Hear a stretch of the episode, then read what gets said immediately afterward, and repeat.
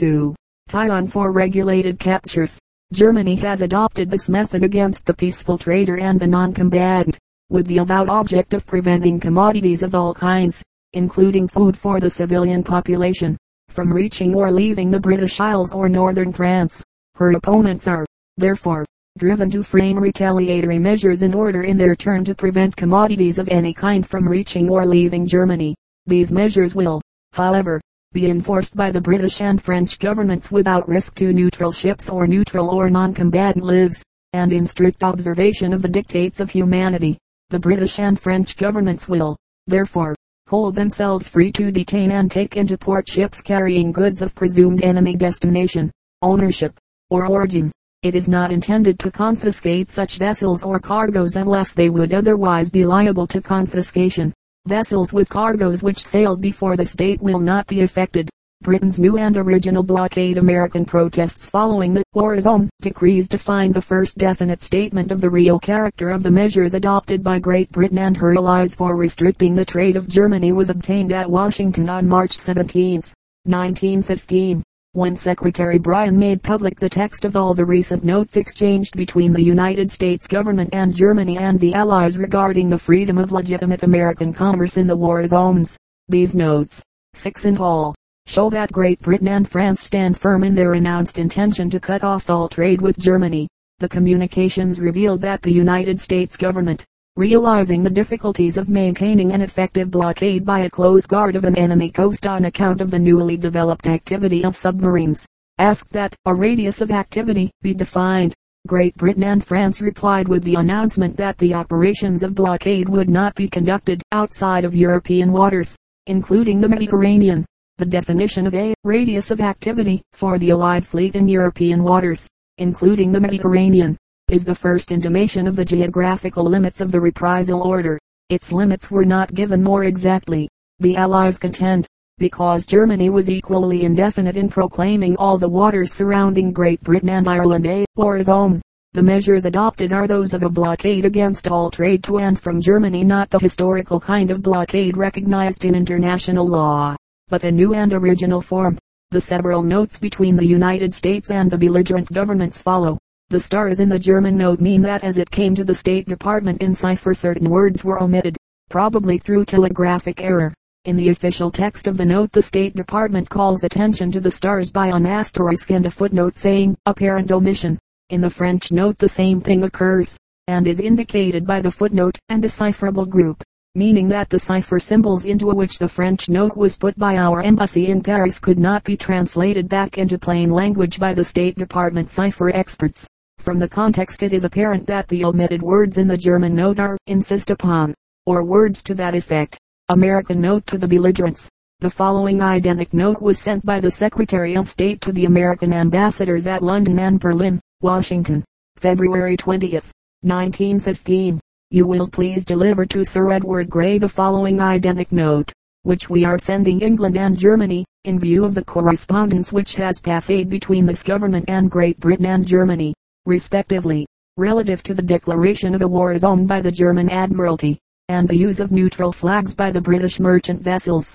This government ventures to express the hope that the two belligerent governments may, through reciprocal concessions, find a basis for agreement which will relieve neutral ships engaged in peaceful commerce from the great dangers which they will incur in the high seas adjacent to the coasts of the belligerents. The government of the United States respectfully suggests that an agreement in terms like the following might be entered into. This suggestion is not to be regarded as in any sense a proposal made by this government, for it of course fully recognizes that it is not its privilege to propose terms of agreement between Great Britain and Germany, even though the matter be one in which it and the people of the United States are directly and deeply interested. It is merely venturing to take the liberty, which it hopes may be accorded a sincere friend desirous of embarrassing neither nation involved, and of serving, if it may, the common interests of humanity. The course outlined is offered in the hope that it may draw forth the views and elicit the suggestions of the British and German governments on a matter of capital interest to the whole world. Germany and Great Britain to agree, first that neither will sow any floating mines, whether upon the high seas or in territorial waters, that neither will plant on the high seas anchored mines, except within cannon range of harbors for defensive purposes only, and that all mines shall bear the stamp of the government planning them, and be so constructed as to become harmless if separated from their moorings. Second, that neither will use submarines to attack merchant vessels of any nationality, except to enforce the right of visit and search. Third, that each will require their respective merchant vessels not to use neutral flags for the purpose of disguise or ruse de guerre. Germany to agree, that all importations of food or foodstuffs from the United States and from such other neutral countries as may ask it into Germany shall be consigned to agencies to be designated by the United States government, that these American agencies shall have entire charge and control without interference on the part of German government of the receipt and distribution of such importations and shall distribute them solely to retail dealers bearing licenses from the German government entitling them to receive and furnish such food and foodstuffs to non-combatants only, that any violation of the terms of the retailers' licenses shall work a forfeiture of their rights to receive such food and foodstuffs for this purpose, and that such food and foodstuffs will not be requisitioned by the German government for any purpose whatsoever, or be diverted to the use of the armed forces of Germany. Great Britain to agree, that food and foodstuffs will not be placed upon the absolute contraband list, and that shipments of such commodities will not be interfered with or detained by British authorities, if consigned to agencies designated by the United States government in Germany for the receipt and distribution of such cargoes to licensed German retailers for distribution solely to the non-combatant population.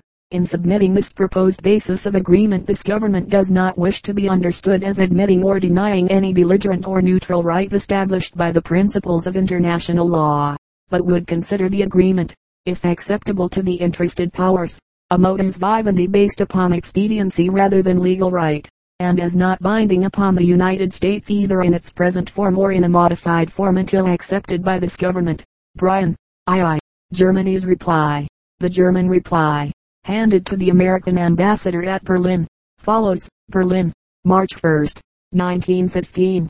The undersigned has the honor to inform His Excellency, Mr. James W. Gerard, Ambassador of the United States of America, in reply to the note of the 22 inst., that the Imperial German government have taken note with great interest of the suggestion of the American government that certain principles for the conduct of maritime war on the part of Germany and England be agreed upon for the protection of neutral shipping. They see therein new evidence of the friendly feelings of the American government toward the German government, which are fully reciprocated by Germany. It is in accordance with Germany's wishes also to have maritime war conducted according to rules, which, without discriminatingly restricting one or the other of the belligerent powers in the use of their means of warfare, are equally considerate of the interests of neutrals and the dictates of humanity. Consequently it was intimated in the German note of the 16th inst that observation of the Declaration of London on the part of Germany's adversaries would create a new situation from which the German government would gladly draw the proper conclusions. Proceeding from this view, the German government have carefully examined the suggestion of the American government and believe that they can actually see in it a suitable basis for the practical solution of the questions which had arisen. With regard to the various points of the American note, they beg to make the following remarks. First with regard to the sowing of mines, the German government would be willing to agree, as suggested, not to use floating mines and to have anchored mines constructed as indicated. Moreover, they agree to put the stamp of the government on all mines to be planted. On the other hand, it does not appear to them to be feasible for the belligerents wholly to forego the use of anchored mines for offensive purposes. Second, the German government would undertake not to use their submarines to attack mercantile of any flag except when necessary to enforce the right of visit and search should the enemy nationality of the vessel or the presence of contraband be ascertained. Submarines would proceed in accordance with the general rules of international law. Third as provided in the American note.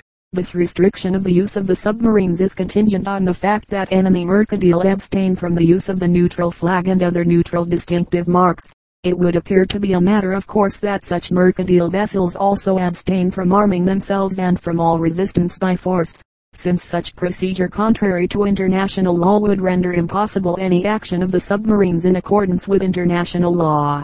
Fourth, the regulation of legitimate importations of food into Germany suggested by the American government appears to be in general acceptable. Such regulation would, of course, be confined to importations by sea, but that would, on the other hand, including direct importations by way of neutral ports. The German government would, therefore, be willing to make the declarations of the nature provided in the American note so that the use of the imported food and foodstuffs solely by the non-combatant population would be guaranteed. The imperial government must, however, in addition having the importation of other raw material used by the economic system of non-combatants, including forage, permitted.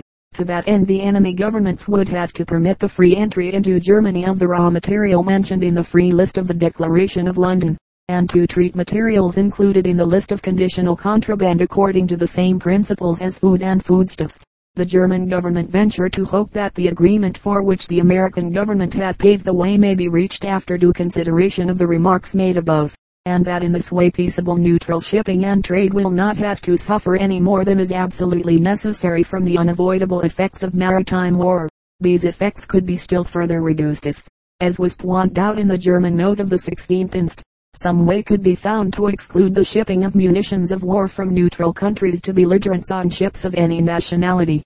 The German government must, of course, reserve a definite statement of their position until such time as they may receive further information from the American government enabling them to see what obligations the British government are, on their part, willing to assume. The undersigned avails himself of this occasion, and C. von J. A. G. O. W. Dated, for in office, Berlin, February 28, 1915. Gerard, III. Great Britain's reply. The reply of Great Britain to the American note of February 20th, handed to the American ambassador at London, was as follows. London, March 15, 1915.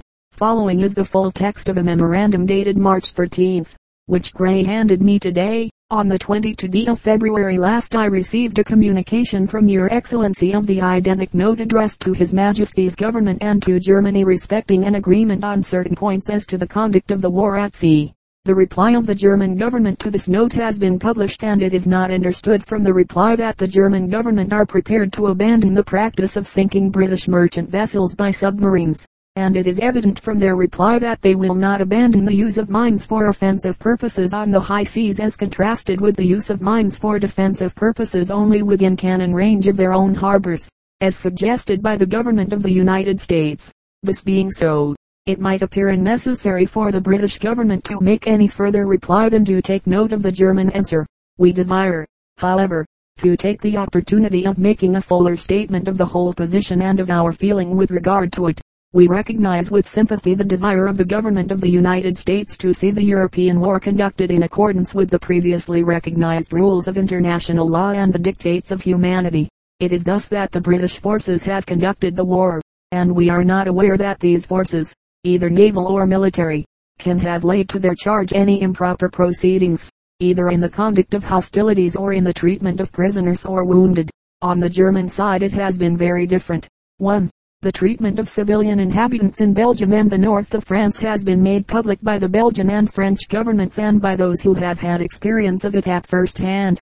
Modern history affords no precedent for the sufferings that have been inflicted on the defenseless and non-combatant population in the territory that has been in German military occupation. Even the food of the population was confiscated until in Belgium an international commission, largely influenced by American generosity and conducted under American auspices, came to the relief of the population and secured from the German government a promise to spare what food was still left in the country, though the Germans still continued to make levies in money upon the defenseless population for the support of the German army. 2. We have from time to time received most terrible accounts of the barbarous treatment to which British officers and soldiers have been exposed after they had been taken prisoner, while being conveyed to German prison camps. One or two instances have already been given to the United States government founded upon authentic and first-hand evidence which is beyond doubt. Some evidence has been received of the hardships to which British prisoners of war are subjected in the prison camps, contrasting, we believe, most unfavorably with the treatment of German prisoners in this country. We have proposed, with the consent of the United States government, that a commission of United States officers should be permitted in each country to inspect the treatment of prisoners of war. The United States government have been unable to obtain any reply from the German government to this proposal, and we remain in continuing anxiety and apprehension as to the treatment of British prisoners of war in Germany. 3. At the very outset of the war a German mine layer was discovered laying a minefield on the high seas. Further minefields have been laid from time to time without warning, and, so far as we know, are still being laid on the high seas, and many neutral as well as British vessels have been sunk by them. For, at various times during the war German submarines have stopped and sunk British merchant vessels, thus making the sinking of merchant vessels a general practice, though it was admitted previously, if at all, only as an exception. The general rule to which the British government had adhered being that merchant vessels, if captured, must be taken before a prize court. In one case already quoted in a note to the United States government a neutral vessel carrying foodstuffs to an unfortified town in Great Britain has been sunk. Another case is now reported in which a German armed cruiser has sunk an American vessel, the William P. Frye, carrying a cargo of wheat from Seattle to Queenstown. In both cases the cargoes were presumably destined for the civil population. Even the cargoes in such circumstances should not have been condemned without the decision of a prize court, much less should the vessels have been sunk. It is to be noted that both these cases occurred before the detention by the British authorities of the Wilhelmina and her cargo of foodstuffs, which the German government alleges the justification for their own action. The Germans had announced their intention of sinking British merchant vessels by torpedo without notice and without any provision for the safety of the crews. They had already carried out this intention in the case of neutral as well as of British vessels, and a number of non-combatant and innocent lives on British vessels, unarmed and defenseless, have been destroyed in this way. 5. And fortified, open, and defenseless towns, such as Scarborough, Yarmouth, and Whitby, have been deliberately and wantonly bombarded by German ships of war, causing in some cases considerable loss of civilian life, including women and children. 6. German aircraft have dropped bombs on the east coast of England, where there were no military or strategic points to be attacked. On the other hand, I am aware of but two criticisms that have been made on British action in all these respects. 1. It is said that the British naval authorities also have laid some anchored mines on the high seas. They have done so, but the mines were anchored and so constructed that they would be harmless if they went adrift, and no mines whatever were laid by the British naval authorities till many weeks after the Germans had made a regular practice of laying mines on the high seas. 2. It is said that the British government had departed from the view of international law which they had previously maintained, that foodstuffs destined for the civil population should never be interfered with this charge being founded on the submission to a prize court of the cargo of the Wilhelmina. The special considerations affecting this cargo have already been presented in a memorandum to the United States government, and I need not repeat them here, inasmuch as the blockade of all foodstuffs is an admitted consequence of blockade.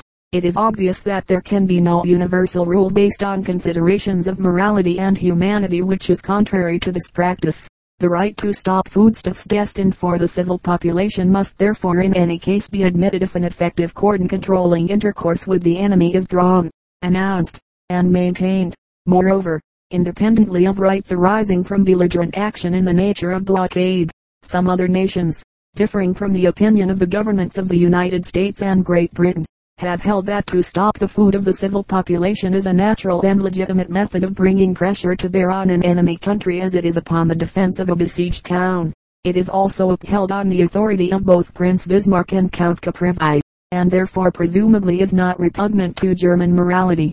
The following are the quotations from Prince Bismarck and Count Caprivi on this point. Prince Bismarck in answering, in 1885, an application from the Kiel Chamber of Commerce for a statement of the view of the German government on the question of the right to declare as contraband foodstuffs that were not intended for military forces said, I reply to the Chamber of Commerce that any disadvantage our commercial and carrying interests may suffer by the treatment of rice as contraband of war does not justify our opposing a measure which it has been thought fit to take in carrying on a foreign war. Every war is a calamity which entails evil consequences not only on the combatants but also on neutrals. These evils may easily be increased by the interference of a neutral power with the way in which a third carries on the war to the disadvantage of the subjects of the interfering power, and by this means German commerce might be weighted with far heavier losses than a transitory prohibition of the rice trade in Chinese waters. The measure in question has for its object the shortening of the war by increasing the difficulties of the enemy and is a justifiable step in war if impartially enforced against all neutral ships. Count Caprivi during a discussion in the German Reichstag on the 4th of March, 1892, on the subject of the importance of international protection for private property at sea, made the following statements. A country may be dependent for her food or for her raw products upon her trade. In fact, it may be absolutely necessary to destroy the enemy's trade. The private introduction of provisions into Paris was prohibited during the siege, and in the same way a nation would be justified in preventing the import of food and raw produce. The government of Great Britain had frankly declared, in concert with the government of France, their intention to meet the German attempt to stop all supplies of every kind from leaving or entering British or French ports by themselves stopping supplies going to or from Germany. For this end, the British fleet has instituted a blockade effectively controlling by cruiser cordon all passage to and from Germany by sea. The difference between the two policies island however, that, while our object is the same as that of Germany, we propose to attain it without sacrificing neutral ships or non-combatant lives, or inflicting upon neutrals the damage that must be entailed when a vessel and its cargo are sunk without notice, examination, or trial. I must emphasize again that this measure is a natural and necessary consequence of the unprecedented methods repugnant to all law and morality which have been described above which Germany began to adopt at the very outset of the war and the effects of which have been constantly accumulating. American Ambassador, London, Ivy. American Inquiry on Reprisal Method. The American government on March 5 transmitted identical messages of inquiry to the ambassadors at London and Paris inquiring from both England and France how the declarations in the Anglo-French note proclaiming an embargo on all commerce between Germany and neutral countries were to be carried into effect. The message to London was as follows. Washington, March 5, 1915 in regard to the recent communications received from the British and French governments concerning restraints upon commerce with Germany.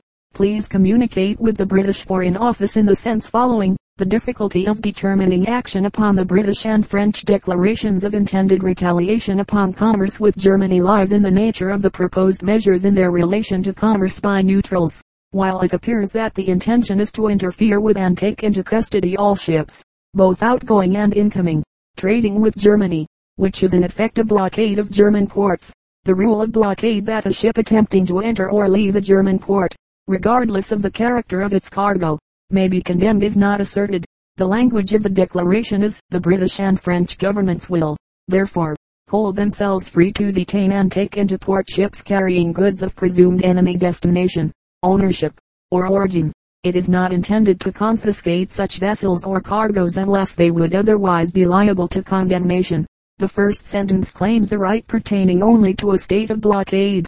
The last sentence proposes a treatment of ships and cargoes as if no blockade existed. The two together present a proposed course of action previously unknown to international law. As a consequence neutrals had no standard by which to measure their rights or to avoid danger to their ships and cargoes. The paradoxical situation thus created should be changed and the declaring powers ought to assert whether they rely upon the rules governing a blockade or the rules applicable when no blockade exists. The declaration presents other perplexities. The last sentence quoted indicates that the rules of contraband are to be applied to cargoes detained. The rules covering non-contraband articles carried in neutral bottoms is that the cargoes shall be released and the ships allowed to proceed. This rule cannot, under the first sentence quoted, be applied as to destination. What, then, is to be done with a cargo of non-contraband goods detained under the declaration? The same question may be asked as to conditional contraband cargoes. The foregoing comments apply to cargoes destined for Germany. Cargoes coming out of German ports present another problem under the terms of the declaration. Under the rules governing enemy exports only goods owned by enemy subjects in enemy bottoms are subject to seizure and condemnation. Yet by the declaration it is purposed to seize and take into port all goods of enemy ownership and origin. The word origin is particularly significant. The origin of goods destined to neutral territory on neutral ships is not, and never has been, a ground for forfeiture, except in case a blockade is declared and maintained. What, then, would the seizure amount to in the present case except to delay the delivery of the goods? The declaration does not indicate what disposition would be made of such cargoes if owned by a neutral or if owned by an enemy subject. Would a different rule be applied according to ownership? If so, upon what principles of international law would it rest, and upon what rule? if no blockade is declared and maintained, could the cargo of a neutral ship sailing out of a German port be condemned? If it is not condemned, what other legal course is there but to release it? While this government is fully alive to the possibility that the methods of modern naval warfare, particularly in the use of submarines for both defensive and offensive operations, may make the former means of maintaining a blockade a physical impossibility. It feels that it can be urged with great force that there should be also some limit to the radius of activity, and especially so if this action by the belligerents can be construed to be a blockade. It would certainly create a serious state of affairs if, for example, an American vessel laden with a cargo of German origin should escape the British patrol in European waters only to be held up by a cruiser off New York and taken into Halifax. Similar cablegrams sent to Paris. Bryan. The British reply to the American inquiry. The reply from the British government transmitted by the American ambassador at London to the Secretary of State concerning the method of enforcing the reprisal order follows. London, March 15, 1915. Following is the full text of a note dated today and in order in council I have just received from Grey. 1. His Majesty's government have had under careful consideration the inquiries which, under instructions from your government, your excellency addressed to me on the 8th inst, regarding the scope and mode of application of the measures foreshadowed in the British and French declarations of the 1st of March, for restricting the trade of Germany. Your Excellency explained and illustrated by reference to certain contingencies the difficulty of the United States government in adopting a definite attitude toward these measures by reason of uncertainty regarding their bearing upon the commerce of neutral countries. 2. I can at once assure your excellency that subject to the paramount necessity of restricting German trade his majesty's government had made it their first aim to minimize inconvenience to neutral commerce.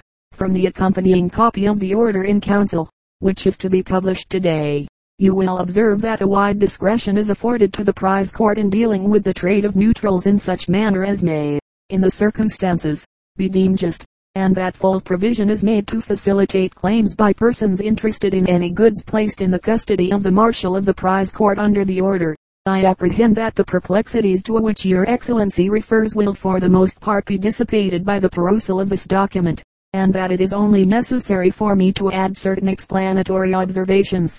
3. The effect of the order in council is to confer certain powers upon the executive officers of His Majesty's government the extent to which those powers will be actually exercised and the degree of severity with which the measures of blockade authorized will be put into operation are matters which will depend on the administrative orders issued by the government and the decisions of the authorities specially charged with the duty of dealing with individual ships and cargoes, according to the merits of each case the United States government may rest assured that the instructions to be issued by His Majesty's government to the fleet and customs officials and executive committees concerned will impress upon them the duty of acting with the utmost dispatch consistent with the object in view, and of showing in every case such consideration for neutrals as may be compatible with that object, which Island succinctly stated, to establish a blockade to prevent vessels from carrying goods for or coming from Germany. Illustration it Maximilian Harden editor of Die Zukunft, Germany's most brilliant journalist, who has been severe in his strictures upon the United States photo from Brown Bros.